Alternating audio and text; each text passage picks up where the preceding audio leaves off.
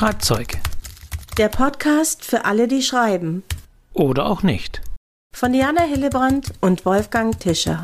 Und damit wieder einmal ein allerherzlichstes Willkommen zum Schreibzeug-Podcast, sagt Wolfgang Tischer. Und bei mir, zumindest virtuell, nicht direkt neben mir, aber bei mir an diesem Podcast ist meine Mitpodcasterin Diana Hillebrand. Hallo Diana. Hallo, lieber Wolfgang, wie immer aus München, aber natürlich ganz nah bei dir, eh klar. Vor allen Dingen sind wir immer nah an euren Ohren. Alle 14 Tage am Sonntag, ihr wisst es, gibt es diesen Podcast, der sich rund um das Schreiben widmet, dem Autorinnen und Autorendasein. Für die, die schreiben, schreiben wollen, nicht schreiben, daran interessiert sind, am Schreiben verzweifeln, am Schreiben sich erfreuen, wie auch immer. Willkommen. Das ganz normale Leben von Schreibenden. Da gehört Verzweiflung unbedingt mit dazu, Wolfgang. Und eigentlich, Diana, müssten wir nebeneinander sitzen und anstoßen, denn wir haben jetzt mit dieser Folge eine runde Zahl. Ja, unglaublich, unglaublich. Das ist heute die 40. Folge. Wow. Also wir haben es durchgehalten. Das ist ja auch wichtig, dass wir alle 14 Tage mal da waren. Wir hatten immer eine kleine Sommerpause, wie jeder Podcast, und eine kleine Winterpause, aber ansonsten alle 14 Tage waren wir da. Und auf schreibzeug-podcast.de kann man auch alle Folgen noch abrufen oder auch beim Podcast-Portal eurer Wahl, wobei manchmal speichern die nur die letzten so und so viele Folgen. Aber alle sind zum Nachhören noch da. Und wir hoffen ja, dass wir nicht immer nur wahnsinnig aktuell sind, sondern auch ein bisschen Grundlegendes besprechen. Und deswegen schaut da rein, wenn ihr noch nicht alles gehört habt und hört uns nach. Das machen ja auch einige noch. Ja, und schickt uns neue Ideen für weitere Folgen, weil wir wollen jetzt natürlich nicht aufhören, sondern wir wollen weitermachen und noch viel mehr als 40 Folgen machen, Wolfgang. Beim letzten Mal hatten wir ja das Thema Namen. Da mhm. haben wir ja wirklich direkt ein Feedback aufgenommen, einen Themenvorschlag aufgenommen. Und diesmal haben wir aber gesagt, und habe ich auch gesagt, wir müssen mal wieder so einen, so einen großen Akteur, einen wichtigen Akteur besprechen, der für Autorinnen und Autoren nicht unwesentlich und unwichtig ist. Und das machen wir heute. Ja, wir machen es spannend, ne? Ja, was ist ein ganz, ganz, ganz wichtiger Ort für Autoren und Autorinnen? Also ohne diese Orte gibt es. Wir machen es so wahnsinnig spannend, Jan, aber eigentlich haben die Leute das sofort ja in ihrem Feed gelesen. Ah, heute geht es um Buchhandlung. Ach, stimmt, und, das steht da drin. Und genau, also ja. insofern, aber ja, also Buchhandlungen. Ich Buchhandlungen, so ist Buchhandlungen. es. Oder Buchhandel, sag ich mal, ja. ist das Thema heute. Mhm. Wir hatten ja schon über Bibliotheken gesprochen, die ja auch nicht unwesentlich sind, was jetzt auch, denke ich mal, Leseförderung und das Heranführen auch von Kindern und Jugendlichen ans Lesen ist. Also die Bibliotheken und die Buchhandlungen sind natürlich der Ort, wo es Bücher gibt, wo man Bücher kaufen kann, wo es neuen Stoff gibt für die, die süchtig sind nach Büchern und deswegen heute mal über den Buchhandel oder Buchhandlungen. Müssen wir gucken, wie wir das. Frage wäre an euch auch da draußen. Was, wenn ihr hört Buchhandlung, was, was assoziiert ihr damit? Ja, und übrigens bei der Gelegenheit auch die Buchhandlungen machen ganz viel für Leseförderung. Ne? Du glaubst gar nicht, wie viele kleine Stadtteilbuchhandlungen in München gibt es gar nicht so wenige regelmäßig Schulklassen einladen oder Praktikas haben, wo man auch in den Beruf des Buchhändlers, der Buchhändlerin reinschnuppern kann. Also die machen ganz, ganz viel, sind ganz wichtige Oasen unseres Lebens. Also ich finde es wunderbar, dass wir zum Glück immer noch Buchläden haben, weil es ist schon auch ein, ein, Sehnsuchtsort. Nicht nur für mich als Schriftstellerin, sondern auch für mich als Leserin. Also ich habe also überlegt, wie gehen wir es an, worüber reden wir? Also wir haben ja hier immer diese Rollenaufteilung. Für die, die es nicht wissen, dass Diana natürlich Autorin ist, Schreibcoach ist und ihr immer aus der Perspektive der Autorin, der Schreibenden spricht und ich, Wolfgang Tischer vom Literaturcafé.de, als Literaturkritiker unterwegs, eher so den Blick von außen auch auf das Ganze hat. In diesem Fall habe ich, auch wenn es ein bisschen länger her ist, aber den Blick von innen ja. auf das Thema. Denn je nachdem, wo es angebracht ist, betone ich das auch immer wieder. Das Einzige, was ich jemals gelernt habe, was ich abgeschlossen habe, sagen wir mal so, ist tatsächlich die Ausbildung zum Buchhändler. Ich bin gelernter Buchhändler. Hört sich schon toll an, Wolfgang. Und ich erzähle dir jetzt was von einem meiner ersten Träume, an die ich mich erinnern kann, lange bevor ich überhaupt darüber nachgedacht hätte, Schriftstellerin zu werden. Ich hatte tatsächlich als Kind einen Traum und es war, einmal eine Nacht in einer Buchhandlung eingesperrt zu sein und dort die ganze Nacht neue Bücher lesen zu dürfen. Das war wirklich ein, ein richtig großer Traum von mir. Und da muss ich jetzt gleich weiter erzählen, Wolfgang, entschuldige, dass ich so lange rede, aber das gibt es inzwischen. Es gibt inzwischen Buchhandlungen, da kann man das machen. Ja, ich, äh, und auch meine Buchhändlerin hier, die Sendlinger Buchhandlung, hat mir das schon angeboten, kannst du ja mal kommen. Aber das gibt es auch ganz offiziell. Ich habe ein bisschen recherchiert, die Buchhandlung Reinschmökern in Krefeld. Die haben sogar einen eigenen Raum, ein richtiges Bett, ja. Gibt es übrigens einen Film in der ARD Mediathek, den werde ich auf jeden Fall in die Shownotes setzen. Und die Buchhandlung Schwarz-Weiß in, halte ich fest, Buxtehude, die machen das seit 16 Jahren. Die legen wirklich eine Matratze in die Buchhandlung und du kannst dann da übernachten und wachst sozusagen über die Buchhandlung und kannst in alle Bücher reinlesen. Und ich, das war wirklich ein Traum von mir. Ich muss das irgendwann, muss ich das nochmal machen. Hattest du auch so einen Traum, Wolfgang? Weil du hast ja gearbeitet, dann ist es was anderes, ne? Ja, der Standardsatz ist immer, ich möchte gerne Buchhändler werden, weil ich gerne lese. Ach so. Das ist schon von Vorteil, sagen wir mal so. Aber mhm. ja, ich bin ja Buchhändler geworden, weil ich tatsächlich an keiner Buchhandlung vorbeigehen konnte und mir aber nie vorgestellt habe, dass man da ja auch arbeiten kann und dass das ein Ausbildungsberuf ist. Und das, das kam dann relativ schnell, dass, ach ja, okay, gut, dann probiere ich das mal.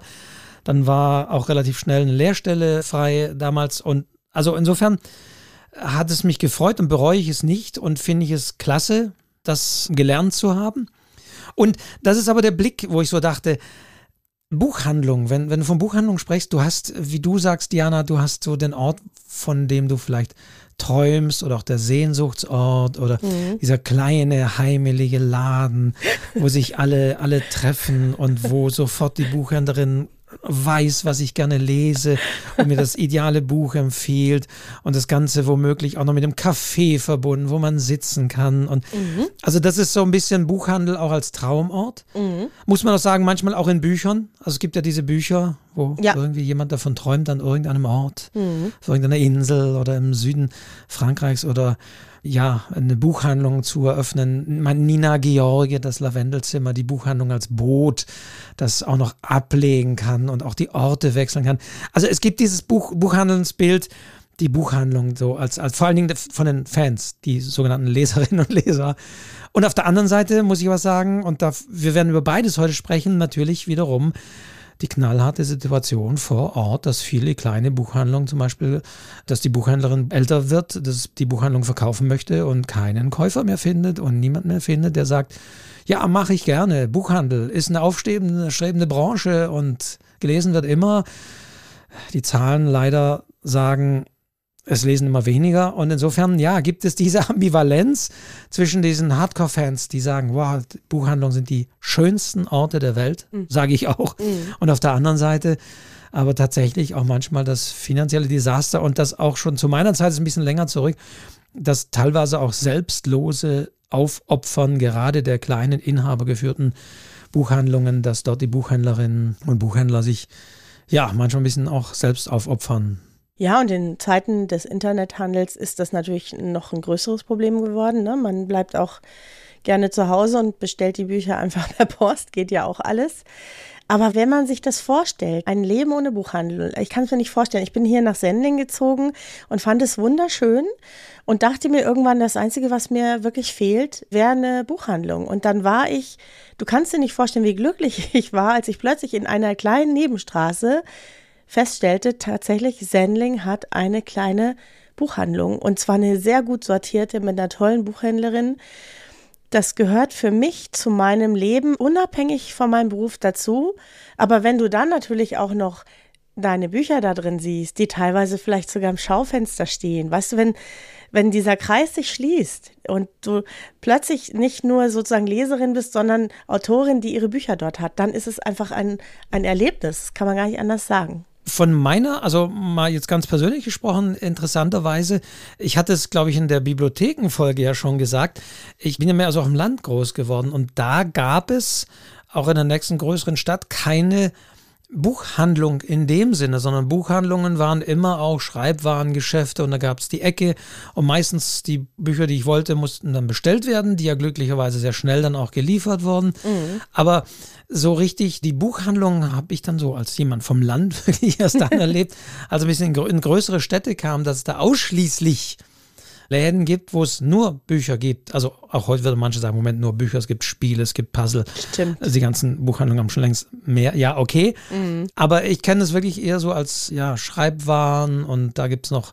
Kugelschreiber, Briefumschläge und sonst die und Kassenbücher und, und Vordrucke für Quittungen und dann irgendwie so eine Ecke. Also deswegen war ich zunächst mal für diese Folge Bibliotheken, weil die Bibliothek mich mehr geprägt hat aber das hängt damit zusammen, dass ich eben keine Buchhandlung in der Nähe hatte. Bei mir ist es auch die Bibliothek tatsächlich, weil ich komme ja aus einer Kleinstadt in Nordrhein-Westfalen und ich konnte mir auch gar nicht so viele neue Bücher kaufen. Ne? Bibliothek war immer der erste Weg. Aber als ich nach München gekommen bin, dann habe ich gemerkt, dass es hier wirklich viele kleine, auch sehr spezialisierte Buchhandlungen gibt, sehr engagierte Buchhändlerinnen und Buchhändler. Und durch meinen Beruf habe ich natürlich viele auch kennengelernt. Ich möchte auch die eine oder andere nachher so ein bisschen erwähnen und so ein bisschen erzählen, was die machen, weil es finde ich großartig. Die haben ganz tolle Ideen, kann man nicht anders sagen. Womit fangen wir an? Ja, in Zahlen vielleicht erstmal. Äh, ja, mach mal eine Zahl. Hau mal eine mal, Zahl äh, raus. Vielleicht haben eine, aber wie viel gibt es denn, die als klassische Buchhandlungen tituliert werden? Was, was denkst du? In Deutschland? Ja. Hm. Wahrscheinlich sind es gar nicht so viele. Vielleicht sind es 4.000, 5.000? Ja, tatsächlich. Also ah. äh, das sind jetzt hier die Zahlen, die sind eben vom Börsenverein, beziehungsweise ja, doch, vom Börsenverein des Deutschen Buchhandels, die das ja immer veröffentlichen und die letzten Zahlen sind so von 2021. Und da reden die von circa 5000 klassischen Buchhandlungen, mhm. wobei da, da, zählen eben auch die Filialen dann dazu. Mhm. Mm, klar, und wir werden, glaube ich, über Ketten natürlich auch noch sprechen. Mhm. Also auch Bahnhofs- und Flugzeugbuchhandlungen. Davon sind 2900 kleine Buchhandlung ohne Filialen, also wahrscheinlich eher das, was man so klassisch als Inhaberinnen geführt, mhm. sagen wir. Mhm. 800 Läden mittelgroßer Unternehmen, die zwei bis drei Standorte haben mhm. und dann 1300 von diesen 5000, die zu Ketten gehören. Mhm. Und Kette ist vier Filialen oder mehr. Thalia, Osiander, was haben wir genau, die, die größte Kette in Deutschland ist Thalia, zu der mittlerweile auch die Meiersche gehört und so weiter. Die haben einiges übernommen. Also Thalia ist die größte Kette, auch die Konzentration nimmt dann natürlich immer mehr zu.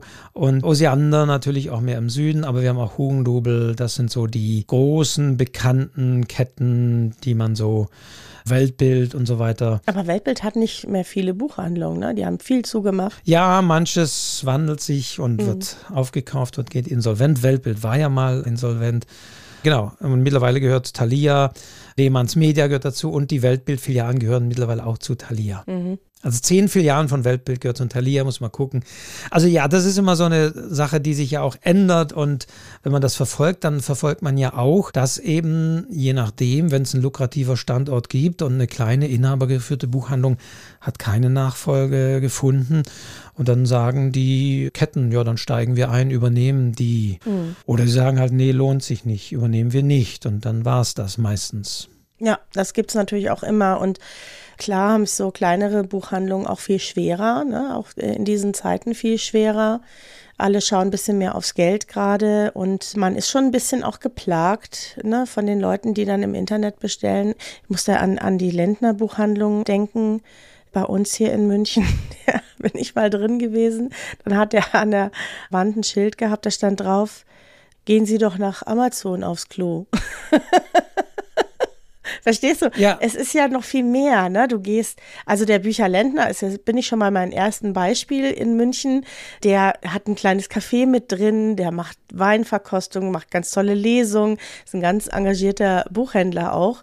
Und das ist viel mehr als so eine Buchhandlung. Das ist Nachbarschaft, das ist heimelig, das ist ein Ort, wo man hinkommen kann, wo man mal ein bisschen abschalten kann. Und das findest du natürlich nicht so einfach in so einer großen Stadt. Ne? Und da kannst du einfach reinspazieren und findest Freunde, so würde ich es fast das nennen. Ich erinnere mich an einen Film, den ich jetzt an Weihnachten gesehen habe. Jemand kennt äh, The Bridge, glaube ich, heißt auf Deutsch eine Buchhandlung zu Weihnachten. So ein zweiteiliger Film mhm. in den USA. Und da heißt die Buchhandlung heißt eben The Bridge, die Brücke, The was Bridge. natürlich schon sinnbildlich ist. Und da ist es eben auch so ein Ort, wo wirklich der, also manchmal in der völlig Kitsch, der Buchhändler läuft so durch und kennt jeden, jede Kundin, jeden Kunden persönlich. Und schon wenn er reinkommt, kann er eben das aktuelle Buch empfehlen und der kommt dann sofort wieder und hat es schon gelesen und sagt, das war das Beste und hat mir gerade geholfen und sonst was.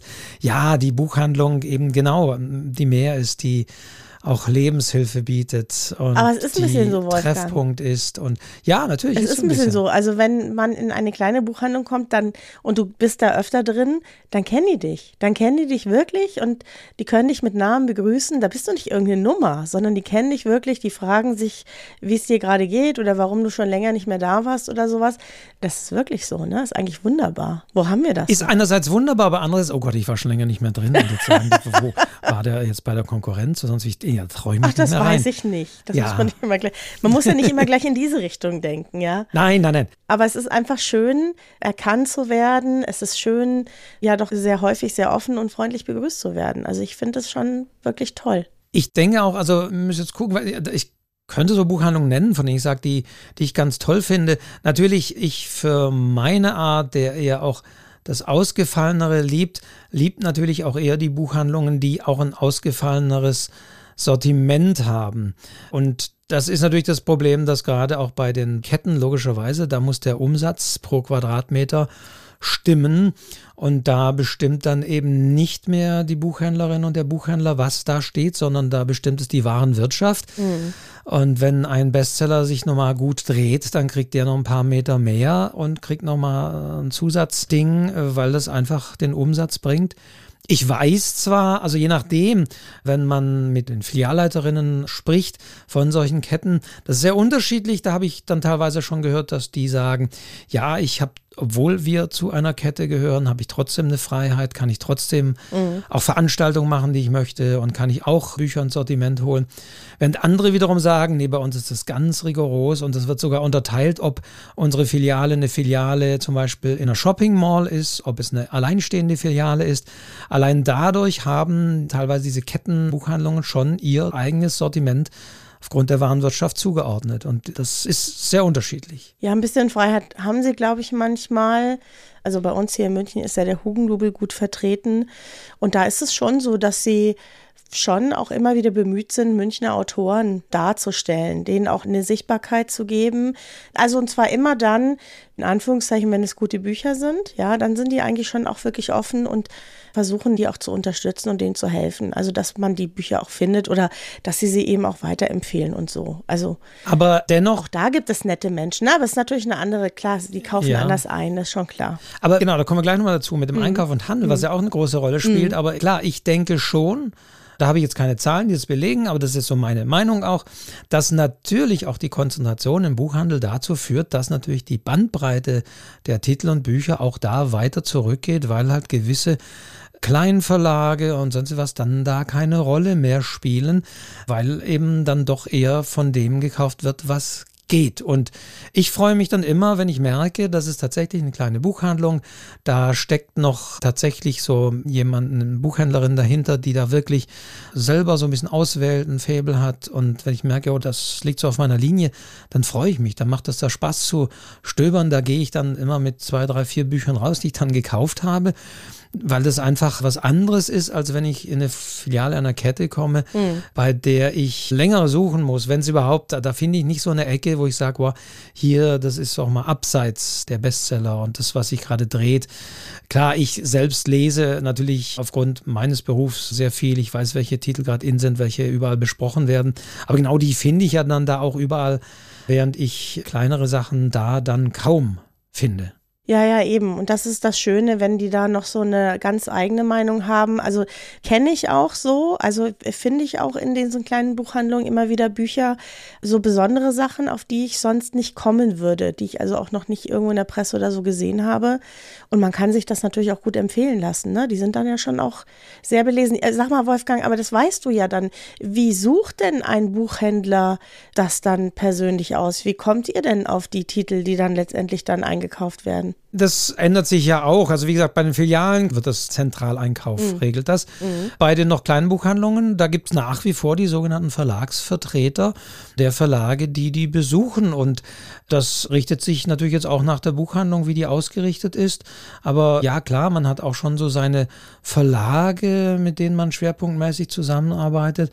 Aber das müssen nicht die großen sein. Also ich denke jetzt zum Beispiel an die Buchhandlung Don Quixote in Tübingen beispielsweise, die wirklich ein ausgezeichnetes Sortiment auch an kleinen Verlagen hat. Das ist also verblüffend und da finde ich Titel, boah, da könnte ich, oh, sowas gibt's als. Also das ist natürlich großartig. Kann man sich aber wahrscheinlich nur in so einer Stadt wie Tübingen auch leisten, natürlich so eine Buchhandlung zu führen. Mhm. Aber ja, und der wiederum kriegt natürlich jetzt wieder Besuch von den Verlagsvertretern, die diese speziellen kleineren Verlage auch vertreten. Während vielleicht manche größere Buchhandlungen haben die halt weniger Raum. Aber man wird ja eigentlich schon, also man orientiert sich trotz allem natürlich an dem, was von den Verlagen kommt. Mhm. Und da gibt es natürlich schon im Vorfeld die Vorschauen, da gibt es, wie gesagt, die Verlagsvertreter, die sagen, das und das kommt. Das hat man, glaube ich, auch schon mal erwähnt. Und diese Verlagsvertreter kennen ja teilweise auch die Buchhandlungen schon und kennen ja auch das Klientel der Buchhandlungen. Und die reisen nicht die Buchhandlungen ab und erzählen überall das Gleiche, sondern idealerweise kennen ja auch diese Verlagsvertreter und sagen schon, oh, das ist was für Sie. Da hatten Sie schon vom letzten Titel des Autors so und so viel verkauft.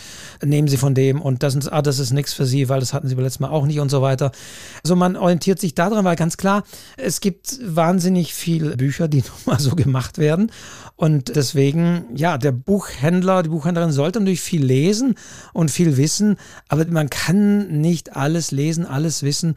Und deswegen wird man sich ja durchaus an Verlagen orientieren, die ja auch für ein gewisses Programm stehen, für das man dann selbst stehen möchte. Natürlich werden es auch schon erwähnt, es kann Self-Publishing regional und so weiter auch funktionieren. Aber die große Orientierung wird man logischerweise machen, indem man sich an die Verlage, mit denen man auch zusammenarbeitet, was die so rausbringen, was da so kommt. Weil die wissen wiederum, das kann man jetzt gut oder schlecht finden, aber die wissen halt auch, ja, okay, die, die Verlage werden es auch bewerben und da wird, werden auch Anzeigen geschaltet. Man sieht es in den Verlagsprospekten, dass dann auch gesagt wird, was für, für, für Online-Aktionen zu diesem Titel gemacht und so weiter und so weiter. Weil der Verlag macht ja teilweise die Werbung für diese, zumindest bei den kleinen Buchhandlungen mit. Ja, so ist es. Muss man auch so sehen. Genau, und das vielleicht für alle, die das noch nicht so kennen. Es gibt wirklich ein bis zweimal im Jahr diese Verlagsvorschauen. Da werden die Bücher angekündigt. Also zweimal im Jahr kann man genau. sagen. Genau. Manchmal aber auch nur noch online. Es wird nicht immer was gedruckt. Ne? Das ändert sich auch gerade ein bisschen. Und da kann man sich einen Überblick verschaffen. Und dann steht auch ein bisschen was zu den Autoren drin. Ist immer ganz toll, wenn man dann in so einer Verlagsvorschau sich dann wiederfindet. Und da kann man sich und können sich die Buchhändler eben einen Eindruck verschaffen. Und die kaufen ein und die kriegen auch entsprechende Konditionen. Und das große Besondere am Buchhandel, der zwar auch Handel heißt und man ist Buchhändler, aber das musste ich auch immer, ich habe in der Zeit lang auch im Buchgroßhandel wiederum gearbeitet und da waren mhm. Wirtschaftssysteme entworfen.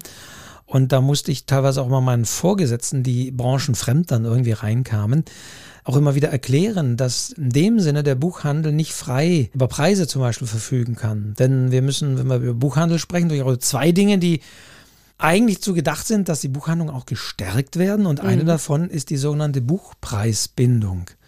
Das heißt, für die, die es nicht wissen sollten, das ist auch gesetzlich so festgelegt, mhm. der Verlag legt den Preis für ein Buch fest. Der Buchhändler hat da nichts zu sagen, muss man einfach so feststellen. Ob jetzt der neue Roman von Fitzek, was der jetzt kostet, ob 25, 28 oder 30 Euro irgendwann oder sonst wie, das kann ich als Buchhändler nicht festlegen, sondern das legt der Verlag fest, der bindet den Preis gesetzlich. Und jede Buchhandlung, ja, egal ob Kette, ob Einzelhändler oder sonst wie, oder auch ob Tankstelle, gibt auch solche Verkaufsstellen, müssen dieses Buch zu diesem Preis verkaufen. Wenn sie das nicht machen oder wenn sie illegale Rabatte gewähren oder sonst wie, dann droht ihnen eine Abmahnung vom Börsenverein, dann haben sie da gegen die Preisbindung verstoßen, dann kostet es Geld, Strafzahlungen. Das ist also ganz wichtig und das ist eigentlich gemacht, damit der Buchhandel gestärkt wird, damit Bücher eben als Kulturgut ich mache mal die Gedenkpause für alle, die sagen, Bücher, Kulturgut. ja, das Buch ist ein Kulturgut, damit dieses Kulturgut eben nicht dem schnöden Preiskampf unterworfen ist. Deswegen hat man irgendwann mal die Preisbindung festgelegt. Aber deswegen kann ich halt nicht sagen, zum Beispiel hier, oh, die Kosten für die Heizung in meiner Filiale steigen gerade, Energiekosten. Da muss ich alle meine Bücher jetzt ein bisschen teurer verkaufen, damit ich überhaupt noch auf meine Einnahmen komme. Mhm. So macht es jeder andere Händler, der sagt, boah, nee, wir müssen den Preis nach oben setzen, weil sonst können wir es nicht mehr. Beim Buchhandel geht das nicht, weil die Preise eben festgelegt sind von den Verlagen. Und jetzt kommt der Spielraum, den eben der Buchhandel hat, der ist beim Rabatt, den der Verlag jetzt gibt, dem Buchhändler. Und da sind wir halt bei dem Punkt, dass mittlerweile sogar die Konkurrenten, eigentlich die Konkurrenten Thalia und Osiander, die wir gerade besprochen haben, haben ihre ganze IT und den Einkauf zusammengelegt. Das heißt, obwohl es Konkurrenten sind, nutzen die Synergien, optimieren die alles und handeln die natürlich bei den Mengen, die die einkaufen, Rabatte draus, von denen wiederum der kleine Buchhändler, die kleine Buchhändlerin um die Ecke ja nur träumen kann. Und das macht mhm. es weiterhin eben auch für die Kleinen so schwer, dass sie im Einkauf nicht so viel Rabatt bekommen. Ja, für uns Schriftsteller ist es übrigens auch enorm wichtig, diese Buchpreisbindung, weil danach richten sich die Tantieme und wenn die Bücher nichts kosten, dann verdienen wir noch weniger. Also insofern ist das eine gute Sache auf jeden Fall, ja, damit am Ende noch ein bisschen was rumkommt. Man ist ja immer wieder überrascht, wie wenig das ist. Wir haben das ja in den Folgen über das Geld auch ganz genau mal besprochen.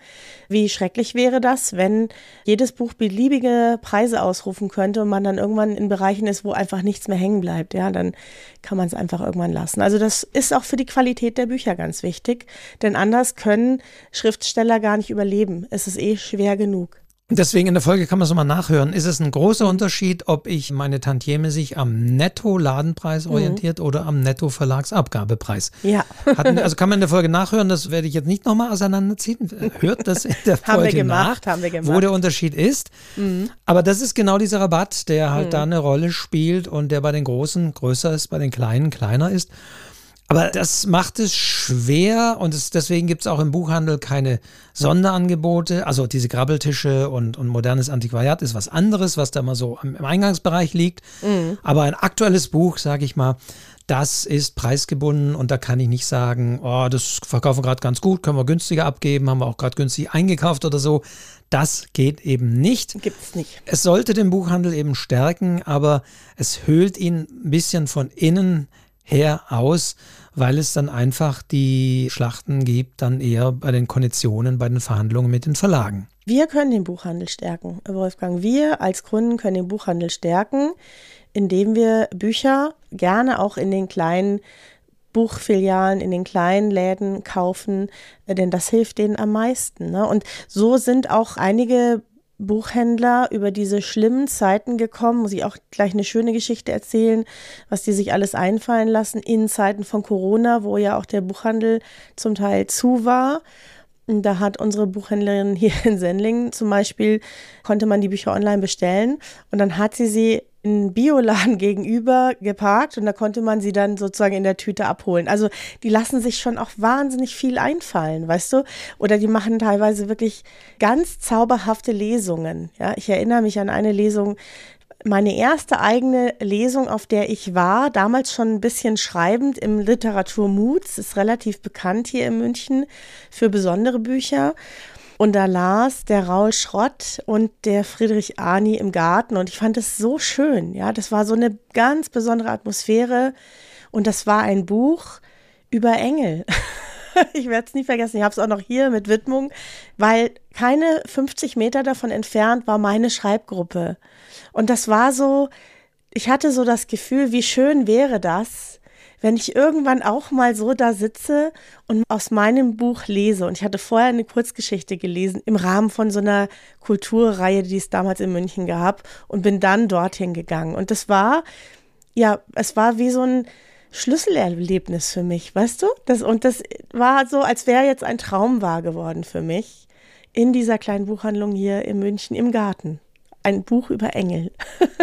Und auch da verweisen wir nochmal auf diese Folge Lesungen damals, mhm. wo ich ja hier in Stuttgart beim Bodnanger Buchladen mal angerufen habe und die Inhaberin Frau Glocke gefragt habe, warum machen Sie eigentlich Lesungen? Also mhm. habe ich mal tatsächlich so naiv gefragt. Mhm. Und sie hat tatsächlich gesagt, und ich glaube, das trifft auf die meisten, also die überwiegende Zahl der Buchhandlungen zu, die sich da engagieren, die da Veranstaltungen machen. Mhm. Vor allem mit Autoren, die sagen, es bringt uns umsatzmäßig nichts, wir müssen nee. dann Mitarbeiter abstellen, wir verkaufen da nicht so viele Bücher, dass es sich lohnen würde. Nee, wir machen das, weil es uns selbst gefällt, weil wir selbst mal den und den Autor zu Gast haben wollen, weil es uns selbst interessieren würde, wie die Autorin denn so im realen Leben ist und so weiter. Also die machen das wirklich auch mit Herzblut, das muss man so sagen, und nicht, weil es sich dem Sinne lohnen würde, solche Veranstaltungen zu machen. Ja, und für ihre Kunden, weißt du, um ihnen wirklich ein besonderes Erlebnis zu bescheren, einen besonderen Abend zu bescheren, auch ganz tollen Autoren nahe zu kommen. Ich habe ja jahrelang so einen Literaturtreff in München gemacht, jeden Monat, wo ich Autoren eingeladen habe. Und das ist einfach eine besondere Atmosphäre, in so einer kleinen Buchhandlung zu sitzen. Es war damals bei Buch und Bohne. Die Mariam Geier ist auch eine ganz engagierte Buchhändlerin da gab es dann immer so ein bisschen Häppchen, es gab immer was zu trinken und dann saßt du da wirklich relativ nah an den Autoren und konntest wirklich völlig frei auch Fragen stellen. Es war eine wahnsinnig private Atmosphäre, also anders als in einem Literaturhaus zum Beispiel, umgeben von Büchern mit einem Autor, mit einer Autorin und das ist einfach ein besonderes und besonders schönes Erlebnis. Dann bekommen Bücher einfach ein Gesicht, das man vorher nicht hatte. Und ich kann nur jedem empfehlen, mal in so eine Buchhandlung zu gehen, die Lesung macht. Das gibt es wahnsinnig oft. Ja, das machen die gerne. Das machen die, obwohl sie nichts dran verdienen, einfach auch für ihre Kunden. Ne? Und das muss man wirklich betonen, weil mhm. in die Literaturhäuser rennen die Leute zuhauf. Da kommen mhm. die großen mhm. Namen. Da muss man sich nicht groß. Aber es lohnt sich auch mal mhm. tatsächlich nicht nur in der kleinen Buchhandlung um die Ecke einzukaufen, sondern da auch Veranstaltungen zu besuchen. Ja. Da mal Autorinnen und Autoren zu entdecken, die eben noch nicht hier Platz A oder sonst wie überall besprochen werden. Und das ist schon sehr wichtig. Und, Diana, muss ich dir nicht erzählen, aber sind natürlich äh, die Buchhandlungen auch bei der Leseförderung vor. Also viele ja. machen wahnsinnig viel Veranstaltungen eben auch für Kinder, mit Kinderbuchautoren oder, oder sonstige Dinge im Umfeld, um einfach auch die Kinder, das jüngere Publikum ans Lesen ranzuführen. Ja, da ist das bekannteste Beispiel ist der Welttag des Buches. Dieses Jahr am 23. April. Da machen 3300 Buchhandlungen mit und verschenken zum Welttag des Buches zusammen, es ist eine Kooperation mit Verlagen, über eine Million Bücher an Schüler. Ist doch toll. Ja, und natürlich gibt es auch in unserem Land bis heute Kinder, die keine Bücher kaufen können oder das einfach nicht Thema ist in der Familie und da bekommen die auf jeden Fall ein Buch. Kann man im Internet, ich werde es auch in die Shownotes setzen, Welttag des Buches, da kann sich im Grunde jede Buchhandlung dran beteiligen. Und klar, das hängt natürlich damit zusammen, wer liest denn noch? Ne? Also, und da muss man leider tatsächlich feststellen, also es gibt auch den Vorlesewettbewerb, also gibt es einiges, aber mhm. muss leider feststellen, wenn man, also auch das aktuelle Zahlen vom Börsenverein, wer liest wie oft. Und mehrmals, also täglich oder mehrmals in der Woche, das sind 38 äh, Prozent der Frauen sagen das, aber nur 22 Prozent der Männer. Aber wenn man sagt, ungefähr einmal im Monat oder seltener, also die andere Seite der, da sind es eben 63 Prozent der Männer. Und einmal jährlich und so kommt das schon gar nicht mehr vor.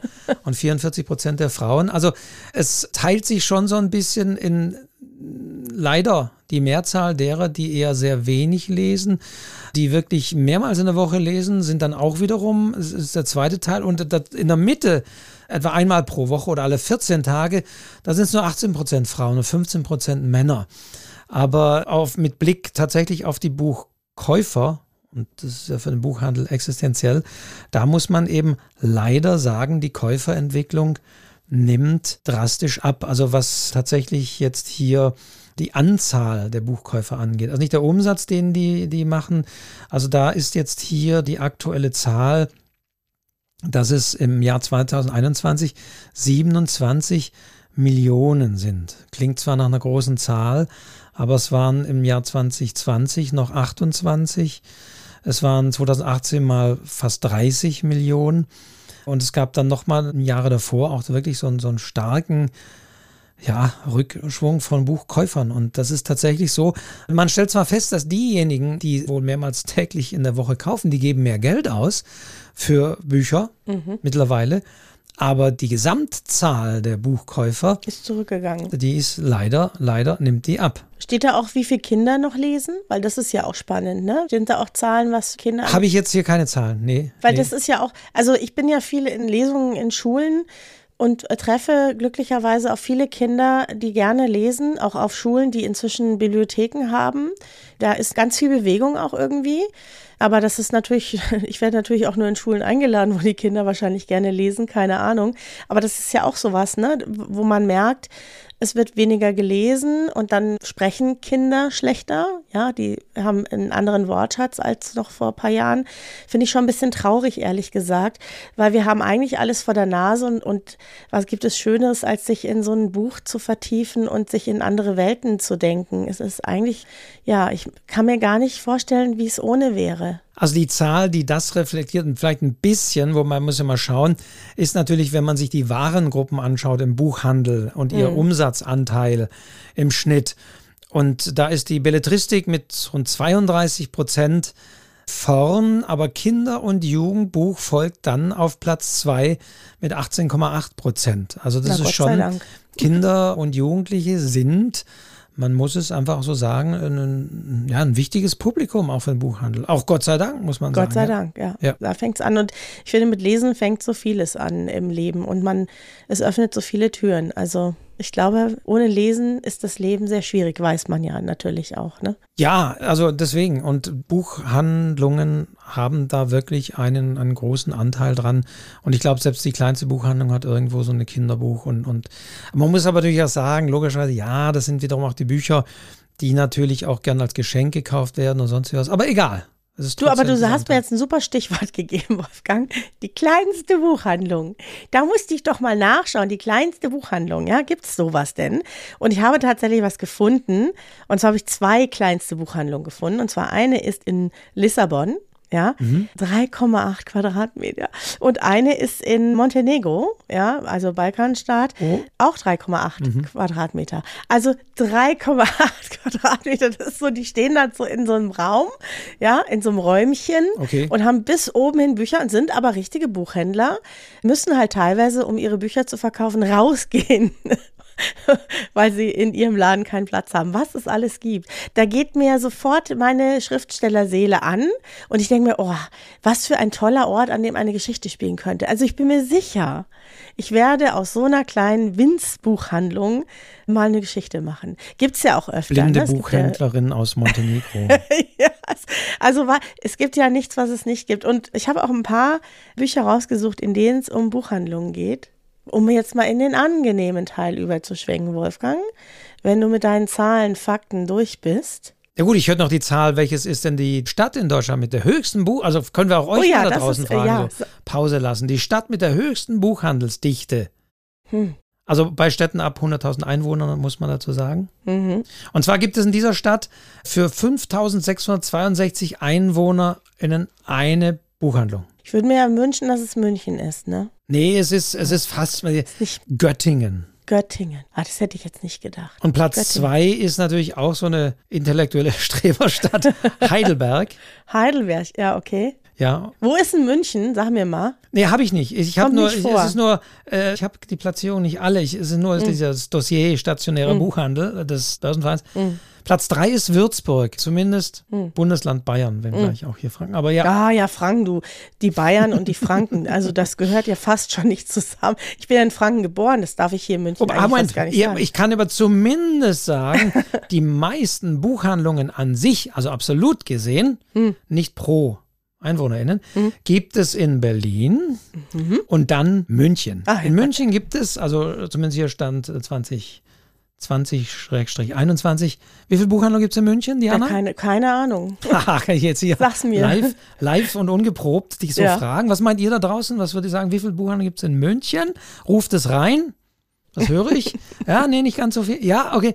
Nee, 119. Ach, so wenig nur. Ich 119. hätte gedacht, aber gut, ja. immerhin 119. Jetzt habe ich dir keine Zahl aus abgerungen, sondern habe gesagt 119 Buchhandlungen ja. in München. Ja, für so eine große Stadt hört sich das erschreckend wenig an. Aber es ist wirklich so. Also in München gibt es tatsächlich in vielen Stadtteilen eine kleine Buchhandlung, muss man wirklich sagen. Es gibt auch so besondere Sachen. Zum Beispiel gibt es die Glatteis-Krimi-Buchhandlung, von der der Friedrich Arni, der ja ein bekannter Krimi-Autor ist und, und auch Tatort schreibt und so, der sagt, das ist mein zweites Wohnzimmer.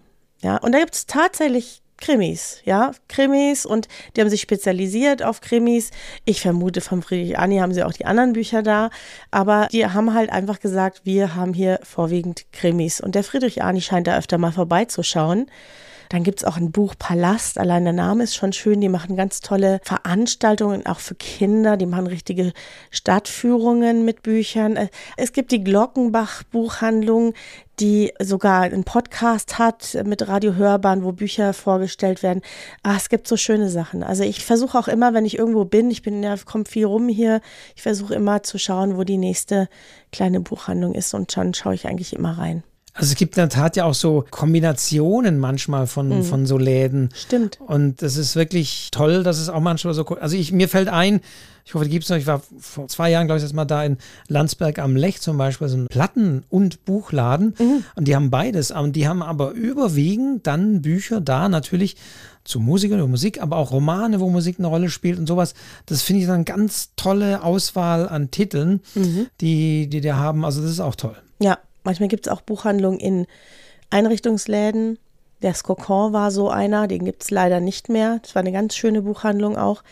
Ich mag das auch, wenn es so ins Leben integriert ist. Ne? Oder es gibt hier in Markt Indersdorf gibt zum Beispiel ein sehr nettes Café, das ich aus meinem Kaffeebuch kenne und nebendran ist eine Buchhandlung. Das ist auch ein Traum, eine Traumkombination. Wenn du einfach dir ein schönes Buch kaufst, setzt dich in ein gemütliches Café, dann ist die Welt erstmal eine Weile in Ordnung. Aber wie gesagt, ich habe noch eine Liste zusammengestellt, Wolfgang, mit Büchern. Also äh, das ist ja was, was mir auch eine Lektorin sagte.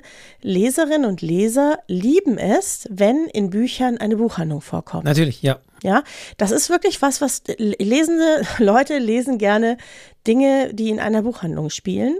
Ein ganz krasses Beispiel ist ja die unendliche Geschichte, ne, die ja auch mhm. in der Buchhandlung anfängt. Aber auch ganz aktuelle Sachen. Du hattest vorhin schon das Lavendelzimmer von der Nina George erwähnt mit dem Bücherschiff vom Monsieur Perdu. Und das Tolle ist, es gibt jetzt bald, nämlich im April, kommt tatsächlich ein neues Buch von ihr raus und das heißt das Bücherschiff des Monsieur Perdu. Also die Leute haben einfach wahrscheinlich sich so dafür interessiert. Nina hat wahrscheinlich auch die Idee im Kopf gehabt und hat jetzt ein eigenes Buch dazu geschrieben, das ich garantiert kaufen werde. Das hat viele verzaubert. Ne? Sie hat das ja so ein bisschen wie so eine Apotheke dargestellt. Bücher können alles heilen. Dieser Monsieur Perdu kann ja den Menschen. Perdu, ne? Ja, ja, da sind wir, genau, da sind wir ja bei diesem Sehnsucht und Traumort. Und ja, natürlich, äh, das ist ganz klar. Ich als Kritiker mag solche Bücher natürlich nicht, weil ich weiß, sie sind nur geschrieben, um zu gefallen. Also das, nee, das war nein, Wolfgang, das glaube ich nicht. Das glaube ich nicht. Also jetzt nicht bei ja, Georg und das nicht, aber zum Teil schon ich glaube, dass das auch für Schriftsteller einfach so ein Sehnsuchtsort ist. Ich glaube, dass man sich da schreibend einfach gerne auch da bewegt. Ja, ich glaube nicht, dass man in dem Moment daran denkt, ah, ich will jetzt meinen Lesern gefallen, also baue ich mal schnell eine Buchhandlung ein, sondern das ist schon was, was so in uns vielleicht auch mitschwingt. In meinem Roman kam übrigens auch eine Buchhandlung vor. Ja, es ist, glaube ich, etwas, was vielleicht auch manchmal so ein bisschen passiert. Ja, und es gibt dann aber auch ja schön, also es gibt ja, ähm, äh, wie heißt der, der der, der Buchspazierer war jetzt ein neues von dem Carsten Henn. Das muss auch recht nett sein, glaube ich. Ja, aber es gibt ja die Buchhandlung von Penelope Fitzgerald, ja. hieß, glaube ich, die Buchhandlung und die wurde dann auch verfilmt. Da fand ich zum Beispiel, wohl, wann das spielt, das spielt in den Nachkriegsjahren. Aber ja. da ich, fand ich zum Beispiel sehr realistisch. Das muss ich wieder sagen, dass sie eben zu ihrem Bankberater gegangen ist und gesagt hat, sie wird gerne Buchhandlung aufmachen und der Bankberater ihr gesagt hat, sorry, aber. Dafür gibt es kein Geld. Sind zwar nett und so, aber nee, Buchhandel hat keine Zukunft und hier schon gar nicht. Also, und das ist tatsächlich das realistische, wieder, also insofern das sehr realistische Bild, was in diesem Roman über eine Buchhandlung gezeichnet wird. Der Film heißt übrigens Der Buchladen der Florence Green. Genau, ja, richtig. Ein schöner, eigentlich ein schöner Film. Ich fand ja, ihn sehr, ja. sehr, sehr nett. Finde ich auch, ist sehr zu empfehlen. Läuft mittlerweile auch manchmal im Fernsehen, muss man mhm. mal gucken. Mhm. The Bookshop im Original und heißt genau, das Buch hieß eben die Buchhandlung Ja. und der Film heißt der Buchladen. Also als Buchhändler hört man natürlich den Begriff Buchladen, ja, hm. Ist nicht so gut, ne? nicht so, vor allen Dingen, wenn, noch schlimmer ist, wenn Leute sagen Bibliothek. Du, du, du, du hast doch in der Bibliothek gearbeitet. Du weißt doch, nein, ich bin Buchhändler, ich bin bei, kein Bibliothekar. Ja, da denkst du immer, oh Mann, Das ihr halt Kulturbanausen, das ist, ja, also, aber ja, damit muss man leben. Mhm. Und die Heidi Rehn, das ist hier eine Münchner Autorenkollegin, hat auch, ich glaube, letztes Jahr ein Buch rausgebracht, die Buchhandlung in der Amalienstraße, also auch so ein Vorkriegsbuch oder Nachkriegsbuch, ich weiß es gar nicht so ganz, ich glaube nur 1913 spielt mit einer Buchhandlung hier aus München, die sie da eben thematisiert, also ein historischer Roman. Dann gab es ja diesen Buchspazierer, den man jetzt auch viel gesehen hat. Ich glaube, es war auch auf der Spiegel-Bestsellerliste. Ja, definitiv, ja, ja, schon Ne? lange. Mhm, mhm. Den habe ich hier liegen, den muss ich noch lesen. Und was ich auch toll finde, ist auch der Titel im Übrigen, in 80 Buchhandlungen um die Welt. Da hat der Thorsten Wollwood wirklich 80 Buchhandlungen auf der ganzen Welt besucht, auch so in Japan und so und mit Bildern und beschrieben. Auch ein sehr schönes Buch, ja, wo man einfach mal so anschaut, wie das woanders aussieht, Ah. als jetzt hier bei uns. Okay. Ja, Ja, ja, ja, also auch der Titel ist schön, ne? Nicht? Das haben wir jetzt auch noch gar nicht angesprochen, aber wir haben natürlich auch Buchhandlungen in anderen Ländern. Wäre auch nochmal eine Sache für sich. Wir reden natürlich hier schwerpunktmäßig natürlich über Buchhandlungen, ja, ich würde vielleicht mal sagen im deutschsprachigen Bereich, wobei in der Schweiz haben wir schon wieder keine Buchpreisbindung Stimmt. und so weiter. Ja, die haben keine Buchpreisbindung, ne? Ja. Ja, und das Zweite, weil ich habe gesagt, das sind zwei Dinge und das Zweite muss ich, darf ich nicht unterschlagen, sonst das ist natürlich die Mehrwertsteuer, also die ermäßigte Mehrwertsteuer, dass Bücher den ermäßigten Mehrwertsteuersatz von 7% haben Ja. und nicht den vollen von derzeit, aktuell hier stand Februar 2023, von 19 Prozent. Ja, das stimmt. Also auch das ist eine Fördermaßnahme, dass eben entsprechend dann mehr netto übrig bleibt. Wiederum auch für die Buchhandlung muss man, also natürlich auch für die Käufer, dass man sagt, das Buch ist dann vielleicht ein bisschen günstiger, wobei da kann man auch wieder drüber diskutieren, ob es das wirklich ist, aber um einfach auch noch ein bisschen mehr Spielraum zu haben. Ja. Und wir sind natürlich auch total gespannt, was ihr für tolle, kleine und besondere Buchhandlungen bei euch habt. Gerne auch in Österreich und in der Schweiz. Ich weiß, da haben wir auch Zuhörer und Zuhörerinnen.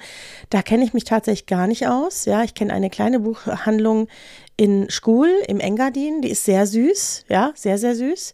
Aber ansonsten bin ich gar nicht so viel in Buchhandlungen unterwegs. Wenn ich im Urlaub bin, stelle ich fest.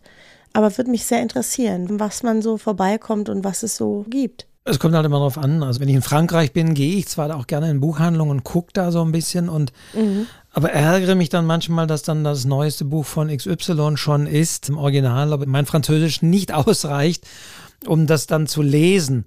Das hat aber auch den Vorteil, dass ich ja meistens rausgehe, ohne ein Buch gekauft zu haben. Was natürlich in Deutschland ja so gut wie nie vorkommt. Das ist nun mal da der Punkt, dass ich, wenn ich die Sprache nicht so, dann kann ich ein bisschen das Ambiente und so gucken und wie ist es. Aber ansonsten ist es natürlich dann schwierig, wenn ich die Sprache nicht beherrsche, da ein Buch zu kaufen. Ja, wobei es auch einfach schön ist, so die Stimmung mitzunehmen. Ganz klar. Ne? Ich weiß, in Venedig war ich auch mal in einer Buchhandlung, die war so ganz, ganz, ganz, ganz lang gezogen. In der Mitte war natürlich auch noch irgend so ein Boot, ja. Das ist schon besonders. Und das stapelte sich, ich weiß gar nicht, wie man da irgendwas gefunden hat, aber es hatte eine tolle Atmosphäre und eine ganz tolle Stimmung. Auch dafür gehe ich einfach manchmal in eine Buchhandlung, ohne das. Also hier geht es mir so wie dir. Wenn ich hier in eine Buchhandlung gehe, gehe ich nie ohne Buch raus. Das ist für mich, das ist meine Sucht. da muss ich höllisch aufpassen. Ja, dann sehe ich noch hier was und da was und am Ende habe ich immer mehr. Ich will ein Buch oder vielleicht auch nicht. Ich gehe aber immer mit Büchern raus. Und das finde ich aber auch wichtig. Also auch ich als Schriftstellerin finde es wichtig, da rein zu investieren. Ich finde es total wichtig, auch andere Autoren zu unterstützen, indem ich Bücher kaufe. Ich muss, ich finde, das gehört irgendwie dazu. Wir müssen da irgendwie alle so ein bisschen zusammenhalten. Ja. Und das bewirkt auch was, weißt du? Ja, Das also dem bewirkt schließe was. ich mich sogar als Kritiker an, weil ich weiß, viele gucken das alles umsonst von den Verlagen. Und natürlich fordere ich auch für Rezensionsexemplare an, ohne Frage. Mhm. Es geht einfach auch nicht bei der Menge, das, das wird einfach nicht. Aber trotzdem eben gebe ich auch sehr viel Geld für Bücher aus, die ich wirklich dann kaufe, die ich teilweise auch rezensiere, dann, aber die ich einfach dann in dem Moment auch haben muss. Und Ja, andere sagen, hast du nicht das von einem Verlag, das hättest du auch als Rezensionsexemplar, aber nee, da bin ich wieder irgendwie verpflichtet und sonst wie, das mag ich dann nicht und lieber kaufe ich es mir im Zweifelsfall und lese es dann und kann auch gleich reinlesen. Ja. Was natürlich uns, Jana, aber auch noch zu dem Punkt, den wir bei Buchhandel schon noch ansprechen, wie Online-Buchhandel und E-Books und so weiter. Mhm. Gräbt das dem Buchhandel irgendwann auch noch das Wasser ab? Also ich habe ja, also Frage, das hieß ja immer, ne, jetzt E-Books und dann wird es irgendwann keine gedruckten Bücher mehr geben. Es hat sich ja schon ein bisschen gezeigt, ganz so einfach ist es nicht, ja.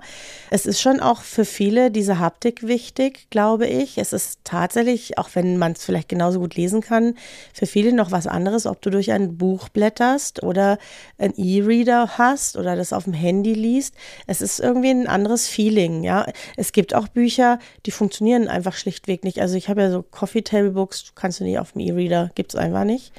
Ich glaube, dass es nebeneinander bestehen kann. Ich glaube, es kann nebeneinander bestehen, dass man toll gemachte Bücher hat, tolle Bücher hat und vielleicht so, es gibt ja so Lesefutter, weißt du, was man so schnell liest und dann einfach wegschmeißen würde oder weitergeben würde, das wird vielleicht eher so Richtung E-Book gehen und bleiben. Aber ich glaube ehrlich gesagt nicht, dass Bücher aussterben. Nein, also definitiv nicht durch das E-Book. Mhm. Also das ist immer schon, ich meine, auch durch das Internet als solches ist der Buchhandel nicht kaputt gegangen mhm. und so mhm. weiter. Ja. Man sieht es auch, wenn man sich die Zahlen ja anschaut, der Umsatzanteil vom E-Book ist ja nur in Maßen gestiegen. Klar, das ist jetzt über alles, also nicht über alles alles, also sagen wir mal so Sachbücher und Belletristik. Also reine Fachbücher sind da nicht dabei. Aber da ist das E-Book-Geschäft, war 2017, lag es bei einem Anteil von 4,6 Prozent. Mhm. Also Umsatzanteil am Gesamtumsatz des Buchhandels. Und hatte zu Corona-Zeiten 2020 mit 5,8 mal so einen kleinen Höhepunkt, ist aber jetzt schon bei 2021 auf 5,7 zurückgegangen. Also es ist nicht so, dass wir da jetzt bei 50 Prozent sind oder sonst wie im Schnitt. Natürlich, du hast vollkommen recht, es gibt Genres, es gibt Arten von Texten, da ist der Anteil natürlich größer des E-Books, aber auch da die, ganz klar, das ist eine, deswegen habe ich auch gesagt, rhetorische Frage. Das E-Book hat seine Vorteile und sonst wie, aber es ist jetzt nicht in dem Sinne eine absolute äh, Konkurrenz dazu es darf auch nebeneinander bestehen. Ne? Also ich finde auch, dass es so gar nicht so schlimm ist, dass man sagt, hey, wenn ich in Urlaub fahre, will ich nicht zehn Bücher mitschleppen. Da ist ein E-Book total praktisch, ja. Oder wenn ich in der U-Bahn sitze. Das heißt aber nicht, dass ich nicht auch andere und normale Bücher zu Hause lese. Ich weiß übrigens, weißt du, was als E-Book immer gelesen wird? Erotische Bücher. Ja, natürlich, klar. Erotische Bücher, weil das wollen die Leute nicht zeigen, verstehst sieht du? Keiner, was so. ich lese, da ja. sieht keiner, was ich lese. Also von daher, ich will das auch gar nicht verteufeln. Das hat ja auch so seine Vorteile. Ich muss mich dem ja nicht ganz ausliefern. Ich kann das ja einfach so nutzen, wie es praktisch ist. So mache ich das. Ich lese immer noch wesentlich mehr Bücher als Buch. Aber gelegentlich bin ich auch froh, wenn ich ein E-Book-Reader einfach mitnehmen kann. Also vorwiegend im Urlaub und nicht so viel schleppen muss. Das ist einfach praktisch. Oder nachts, wenn ich im Bett liege und will noch lesen und will aber keine Lampe, dann ist ein E-Book einfach cool, weil der Bildschirm einfach beleuchtet ist. Verstehst du? Es ist, kann einfach manchmal praktisch sein. Und ich finde, wie so oft im Leben, das darf auch nebeneinander bestehen. So wie wir auch nebeneinander bestehen können, Wolfgang wir zwei. Und was aber, ich bin heute ein bisschen der Zahlenmensch, du merkst, weil ich es einfach geguckt habe. Aber was natürlich bei Buchhandel noch jetzt hier die Frage ist, ist eben der Umsatzanteil nach Vertriebswegen. Also wo kaufen die Leute ihre Bücher? Mhm. Und da könnte ich jetzt auch fragen, ich stelle das mal jetzt so auch an euch, an die Hörerinnen und Hörer da, dieses Podcast, so die Frage, was glaubt ihr eben über diesen sogenannten klassischen Sortimentsbuchhandel, also die kleine Buchhandel, aber auch die Buchkette, also die vor Ort sind, die laden diese 5000 von mir eingangs erwähnten 5000. Wie viel Umsatzanteil haben die im Gesamtumsatzbuch? Keiner sagt was. Okay, ich höre wieder Zahlen. Okay. Also, das ist, keiner traut sich, keiner will. 39,1 Prozent sind es, der Anteil ohne den E-Commerce. Die bieten natürlich auch Online-Shops an. Mhm. Und der Internetbuchhandel, wobei da muss man jetzt wieder gucken, das sind aber teilweise jetzt wiederum aber auch Buchhandlungen, die, wo man online bestellen kann. Der macht 27,1 Prozent aus. Das ist ganz schön viel. Aber das sind die beiden Haupt, Ja, eben. Die mhm. weil, weil ich höre häufig äh, manche Leute, also man wundert sich, neulich war das auch mal in einem Kommentar, ja, die meisten, äh, die Buchhandlung spielt ja kaum noch eine Rolle, alle kaufen ja online. Und dann denke ich immer, Leute, guckt mal auf die Zahlen. Also es, klar, es sind, aber es sind 27,1 Prozent Internetbuchhandel, aber da gehören auch wiederum die Online-Shops der Buchhandlungen dazu, nicht nur Amazon und Co. Ja, und dann gibt es natürlich Umsatzanteil, was natürlich auch an Bibliotheken geht und so weiter, die ja auch beim Buchhandel kaufen und so weiter. Und sonstige Verkaufsstellen, so, was haben wir, Tankstellen mhm. an der Kasse vom, also 10,5 Prozent und so weiter. Ja, Hauptanteil ist nach wie vor, muss ich sagen, der Sortimentsbuchhandel. Und auch da merkt man wieder, in der Corona-Zeit 2020, 2021 haben vor allen Dingen hat Amazon natürlich auch zugelegt, aber vor allen Dingen am dem meisten Zuwachs im Online-Buchhandel haben die Internetbuchhandlungen oder Online-Shops der Buchhandlungen, also der stationären Buchhandlung bekommen. Ja, das heißt, man hat gesehen, gemacht, die Leute ja. wollten da ihre Buchhandlungen wirklich stärken mhm. und eben nichts von vornherein zu Amazon gehen, mhm. die im Übrigen ja auch haben manchmal gesagt haben, ne, Bücher ist gar nicht so relevant, jetzt sind andere Produkte wichtiger. Und deswegen haben da die Leute auch bei den Online-Shops der kleinen Buchhandlungen bestellt. Das heißt, die haben einen relativ hohen Zuwachs, also ein Plus von 43,7 Prozent. Mhm. Die sind also gestiegen. Das muss man auch mal festhalten. Ich kann mir auch vorstellen, dass es da Buchhandlungen gegeben hat, die dann gesagt haben, jetzt mache ich das auf jeden Fall, dass ich auch eine Online-Bestellmöglichkeit anbiete. Das hatten, glaube ich, auch nicht unbedingt alle. Und das geht aber auch ganz wunderbar, ne? Da, also da weiß man halt, wo man es kauft. Und man sieht da immer das, weil ich habe das ja immer auch da manchmal gewundert. Klar, viele Großhändler haben das für die angeboten oder das Nachfordern gibt es so Baukastensysteme. Mhm. Aber ich habe mich immer auch gewundert, wie rudimentär das manche kleine Budi immer so, ach nö, bei uns kommen Leute in den Laden und sonst was. Aber wir wollen nicht hoffen, dass nochmal sowas passiert wie Corona, aber es zeigt sich doch, es ist von Vorteil, auch da online präsent zu sein, ja. weil es sich dann da ausgezahlt hat. Mhm. Die, die da was äh, am Start hatten, die da eine gute Lösung hatten, die konnten das dann hochziehen, ausbauen und waren auf diesem Wege präsent. Also Deswegen muss man nochmal festhalten, der Anteil, den ich da genannt habe von Internetbuchhandel betrifft eben auch, oder betrifft aber, da sind auch die Online-Shops, die kleinen, dabei, der kleineren Buchhandlungen. Genau, und für die, die es nicht wissen, wenn man in einer Buchhandlung ein Buch bestellt, das ist wie in der Apotheke, das ist am nächsten Tag in der Regel da. Genau, denn wenn wir den Buchhandel als solchen greifen, dann gehört ja auch der sogenannte Zwischenbuchhandel dazu. Und ich habe zwar mal von Verlagen gesprochen, Rabatt von Verlagen, aber es gibt auch die Zwischenbuchhändler, also Libri beispielsweise oder Zeitfracht, früher noch KNO oder KNÖ, die Buchhändlerinnen das immer gesagt haben. Also das sind die beiden großen. Es gibt auch Umbreit gibt es noch und äh, es gibt ja, aber noch kleinere, aber das sind so die drei größeren und das sind die, die dafür sorgen, wenn man in die Buchhandlung geht und dann sagt die Buchhändlerin, nee, habe ich nicht da, aber bis morgen kann ich sie eine besorgen. Ja. Und, und, das ist wie in der Apotheke, ist doch toll. In der Tat, das, das ja. habe ich damals auch immer wieder gehört. Dieses Netz an schneller Lieferung, das bieten nur Apotheken und Buchhandel. Einige Buchhändler, die jetzt dazuhören, die sagen jetzt vielleicht, oh ja, schön wär's. Leider und aktuell, ja, hat die Branche ein bisschen damit zu kämpfen, dass der Zwischenbuchhandel nicht ganz so schnell und verlässlich über Nacht liefern kann.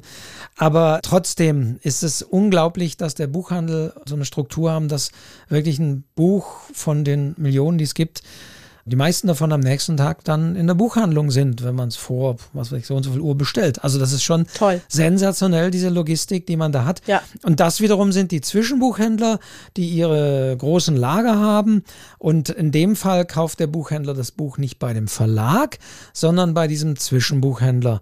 Das bedeutet aber natürlich logischerweise, dass der Zwischenbuchhändler auch ein bisschen was verdient und der Buchhändler weniger Rabatt bekommt. Aber auf mhm. der anderen Seite kann er diesen Service bieten oder die Buchhändlerin kann diesen Service bieten. Und muss man auch sagen, das Abrechnen ist natürlich dann einfacher, weil der Großhändler dann auch nur eine Rechnung stellt. Sonst muss man ja nach Verlag bezahlen oder sonst wie. Ja, also das ist das Besondere auch nochmal, der Buchhandel, dass es auch diesen Zwischenbuchhandel gibt. Genau, also abschließend kann man eigentlich nur sagen, kauft Bücher Erstens. Zweitens, kauft Bücher gerne auch in euren kleinen Buchhandlungen, in euren Stadtteilbuchhandlungen, in den Gemeindebuchhandlungen und unterstützt ja diese Welt der Bücher und dass wir sie nicht aus den Augen verlieren, weil das wäre die Konsequenz wäre irgendwann, dass das nicht mehr sichtbar ist, dass alles noch online läuft und ich glaube, dann geht ganz viel verloren. Und wir haben gelernt, dass viel, gerade bei den kleinen Buchhandlungen, ist wirklich Leidenschaft, ist Herzblut, mhm. Blut, ist Enthusiasmus,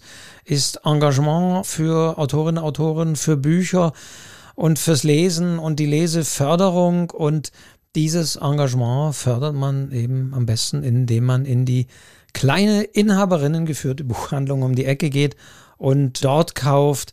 Und nicht unbedingt bei der Kette und schon gar nicht bei dem Online-Buchhändler, weil es doch einfach gerade die kleinen Buchhandlungen stärkt. Und bei der Gelegenheit möchte ich mich als Schriftstellerin auch bei euch, ihr lieben Buchhändler, Buchhändlerinnen, bedanken, weil es ganz wunderbar ist, dass unsere Bücher bei euch stehen und dass ihr sie mit so viel Leidenschaft auch fürs Lesen und für Autoren verkauft und wir alle so an einem Strang ziehen. Also das ist wirklich Ganz toll, ganz tolle Arbeit.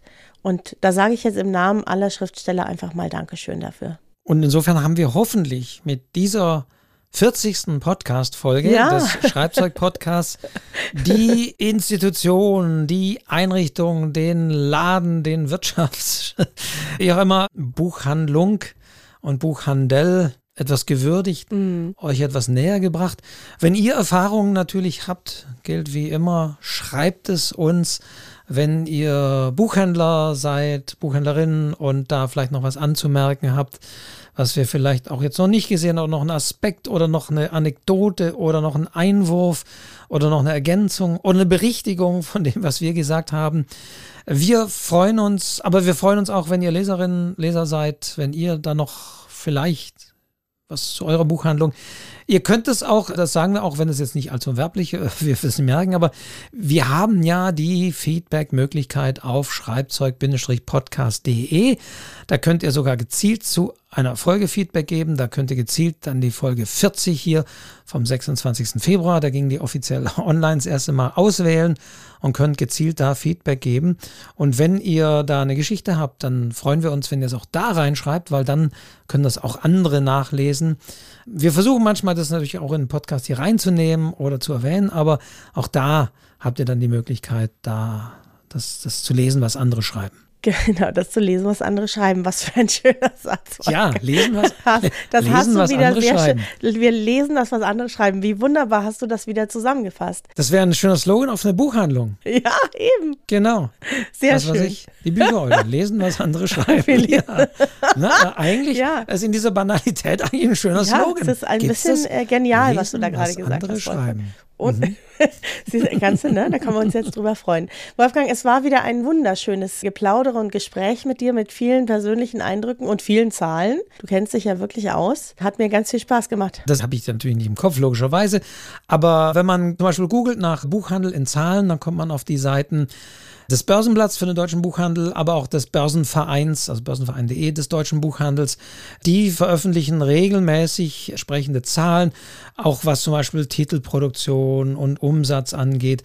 Es gibt auch zum Download, da muss man nur Namen angeben, auch so ein schönes Poster, also ein also PDF-Datei ist das. Das ist schön gemacht. Buch und Buchhandel in Zahlen, der Büchergarten 2021. Also das war das letzte, was veröffentlicht ist. Und da ist alles so ein bisschen noch dargestellt. Möchte ich jetzt nicht zahlen, aber zum Beispiel die wichtigsten Übersetzungen ins Deutsche, also aus welchem Sprachraum wird am meisten übersetzt ins Deutsche. Oder aber auch umgekehrt, in welches Land wurden die meisten Lizenzen vergeben und wurde übersetzt. Sage ich jetzt nicht, könnt ihr euch da anschauen. Also wie gesagt, der Börsenverein bietet da einiges an Zahlen und kann man das nachschauen. Da habe ich das also auch her. Wunderbar. Es war mir wieder ein wildes Vergnügen, lieber Wolfgang. Wir sehen uns wieder in 14 Tagen mit einem neuen Thema, das wir noch nicht kennen, oder? Das wir noch nicht kennen, dass wir jetzt entweder, wenn die Mikros zu sind, irgendwie noch ausknobeln müssen. Wir haben ja eine Liste. Wir haben eine Liste. Und da gucken wir immer, was so kommt. Und versuchen ja immer so die Balance zwischen konkreten Schreibthemen und dann auch wieder so große, wichtige Player. Und das war die Folge über die Buchhandlung und den Buchhandel. Spaß hat's gemacht, Wolfgang. Ja, ich danke dir, Diana. Vielen, vielen Dank für deine Einwürfe und deine Sicht aus, aus Autorensicht. Und ich glaube, das ist auch ganz wichtig zu betonen, dass das natürlich auch eine wichtige Verbindung ist, gerade im regionalen Bereich. Es ist von Vorteil, wenn ihr als Autorin, als Autor auch Kunde in der Buchhandlung um die Ecke seid, dann kennt man euch, dann habt ihr es vielleicht einfacher, wenn ihr kommt und sagt, ihr habt jetzt auch ein Buch geschrieben, dann sagt die, ach, das ist interessant und her und nicht, wie, wer sind überhaupt und was wollen Sie hier und so. Also ja, es ist so, wie wir immer sagen, die beste Übung fürs Schreiben ist viel zu lesen. Das stimmt. Ist wahrscheinlich auch die beste Verbindung zum Buchhandel, indem man da regelmäßig reinschaut und regelmäßig auch Bücher kauft. Und ich werde mir jetzt, glaube ich, bald eine Buchhandlung suchen, wo ich tatsächlich mal übernachte. Diesen Traum muss ich mir, glaube ich, noch erfüllen. Aber jetzt sage ich erstmal, wie immer, ciao, es war wunderbar, bis bald. Macht's gut, ihr da draußen. Ich sage wie immer, gebt uns Likes, gebt uns Sternchen bei dem Podcast-Portal eurer Wahl. Wir freuen uns, das tut uns gut. Und ich sage auch, ciao. Ciao.